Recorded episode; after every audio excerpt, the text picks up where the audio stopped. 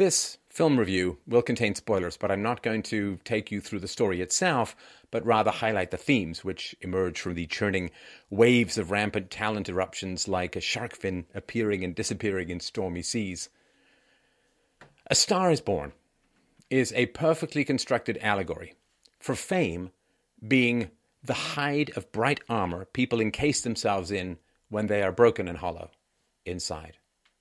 The film is full of extravagant flash and dazzle. Bradley Cooper's supposedly down home country musician half beating bluegrass to death with hard rock guitar shredding. Lady Gaga's frustrated small time waitress erupting into big time talent with a geyser of fiery, shiny vocals. The one star rising as the other dims and dies like an interstellar cycle of life and death. The predatory personalities that circle money gushing talent like the remora fish that feed on the scraps of sharks' meals while ending up actually eating the entire shark, the proud father who jovially crushes his daughter's talents because he never had the guts to follow his own ambition, the lure of money making in art, the strange sexlessness of top tier artistic achievement, and the constant temptation to trade one's soul for the empty highs of money, fame, cheering crowds, and crushing addictions. Bradley Cooper plays Jackson Maine, the main character, I get it, a half washed up country blues singer who plays old songs to aging crowds. His deep backstory emerges like sheet lightning flashes throughout the movie and is consistently ignored by those around him. He grew up in the middle of nowhere with an alcoholic father who roped him into being a drinking buddy as a child. Jackson Maine's mother died in childbirth, his father also died young, and the boy tried to hang himself when he was only 13 years old. So, this is the horrifying and painful backstory to his addictions to fame, sex, alcohol, drugs, you name it. But the real addiction is to worshiping his abusive father. There is a titanic battle within Jackson, referred to by his older manager slash brother, that Jackson reveres his father, but his father was a terrible human being. In one scene, Jackson goes to visit his father's grave on the old ranch, only to find out that his brother has sold the ranch. He goes and punches his brother, who tells Jackson that he should stop worshipping his father. Imagine being a young boy, stuck on a ranch in the middle of nowhere, no other children around, no mother, and the only way you can get any kind of human contact is to suck down alcohol with your drunken father.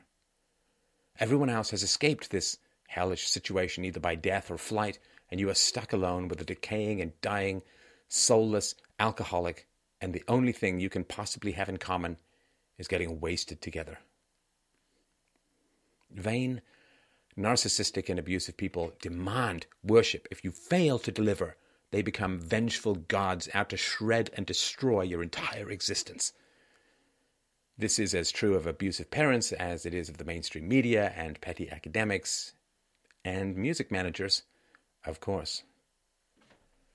A child trapped with a drunken and abusive parent must mold his opinions to the demands of the parent as surely as the endless whiskey molds itself to the dirty glasses. You are never allowed to develop your own thoughts and opinions. You are, in fact, endlessly punished for doing so because you must always feed the narcissistic need of your parent. We always become what we worship. Like plants grow in the direction of sunlight, we grow to inhabit the values we elevate. Jackson Maine worshipped his lost, drunken, abusive father who drank himself to death. So, what happened to Jackson? He repeatedly sings a song with the line, Maybe it's time to let the old ways die. This is a message from his true self to his false self, the self he erected to hide the void and horror of his hollowed out childhood. Jackson demands that the crowd worship his drunken self as much as he worshipped his own drunken father, and he ends up the same way. After bypassing self knowledge with drugs and booze, he ends up hanging himself in the garage, where his wife will come home and find him. An act of rage and destruction, just like his father. Now, I doubt it is conscious intention, but it is not accidental that Jackson talks about hanging himself at the age of 13. From what? From a fan. Why fan? Simply because the word has two meanings a ceiling fan and someone who worships. Fans kill him because they listen to his music, not his lyrics. His lyrics are a cry for help, defied by his larger than life stage persona. When great talent makes great money, people attach themselves to the money geyser and become quickly opposed to any conversation that might dam the flow of cash. Why doesn't anyone sit down and talk with Jackson about his childhood, the true roots of his addiction, and why he worships his father so much? Even when he goes into rehab and a therapist chats with him briefly, nothing of substance is said other than everybody seems to be really enjoying the alias reunion. Jackson's true self is his creative force. His false self must keep this youthful creativity drunken and drugged so it does not wake up to the true horrors of its childhood. This mirrors his relationship with his father. New youthful creativity is a constant affront to nihilistic, decaying, and aging personalities.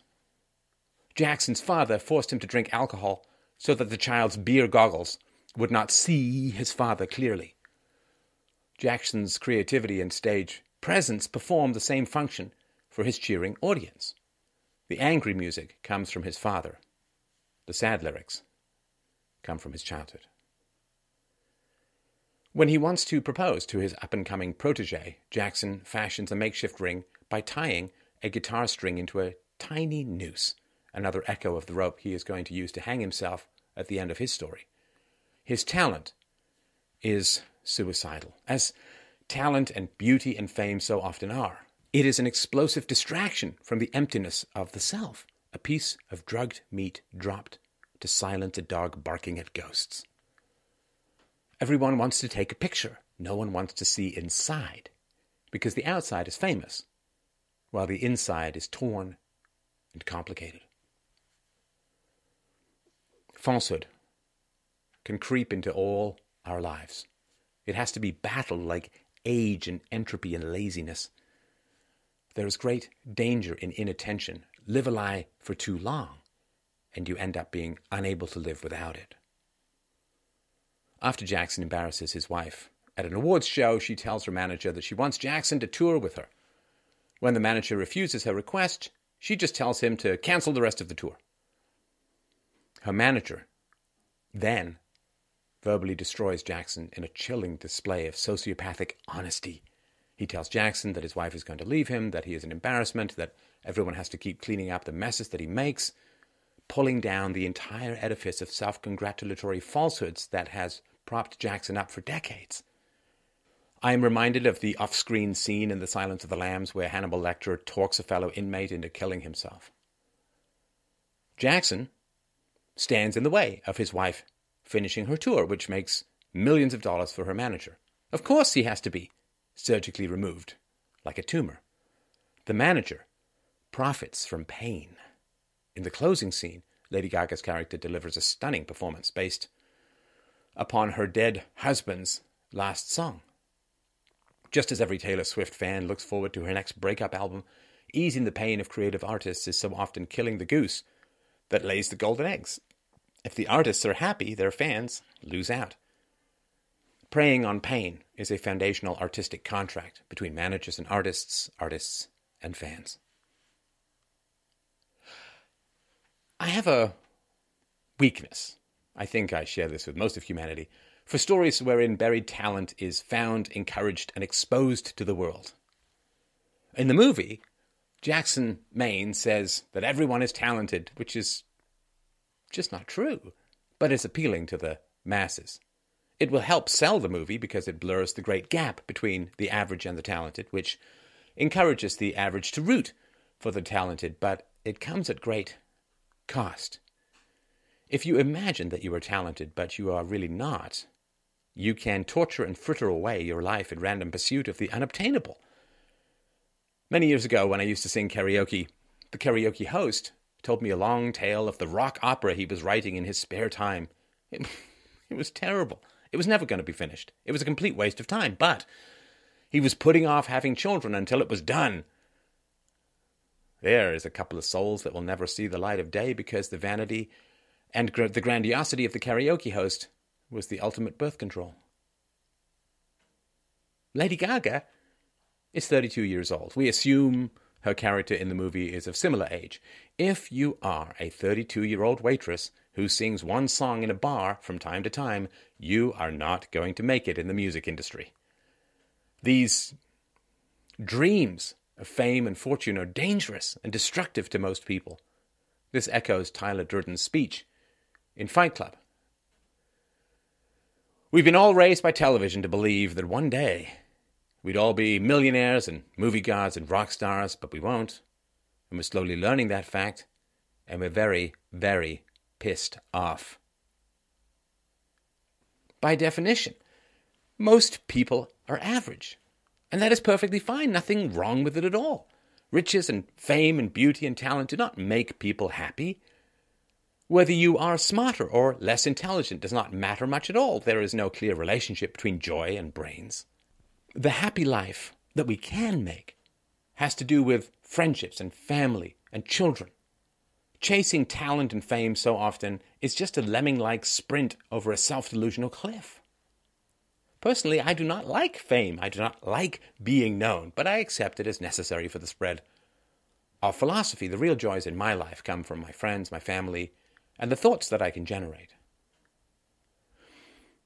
People addicted to fame find obscurity unbearable, but need non famous people to buy tickets to their movies and concerts and so they often pander to the average by pretending it is extraordinary. To be happy in this life, you do not need to be famous. You do not need to be rich. You do not need to be wildly successful. You need to be virtuous. You need to be honest. And you need to love and be loved. If you pursue fame at the expense of family, the last third of your life will be filled with death and decay. If you have children, the last third of your time in this world will be filled with life and growth and continuation. Neither of the main characters in A Star is Born have any children. I write books and make shows, and I love doing it. But those are my thoughts, frozen in time, like a woolly mammoth trapped in a glacier. They will not debate me. They will not comfort me as I age. They will not hold my hand as I die. And they will not continue as life into the future. Very few of us can make enduring songs, but most of us can create people who love us and live on. The entire movie reminds me of modern Europe talented, creative, self destructive, and childless. A Star is Born is captivating and scintillating and intoxicating, but its lineage dies on the vine. A child is born.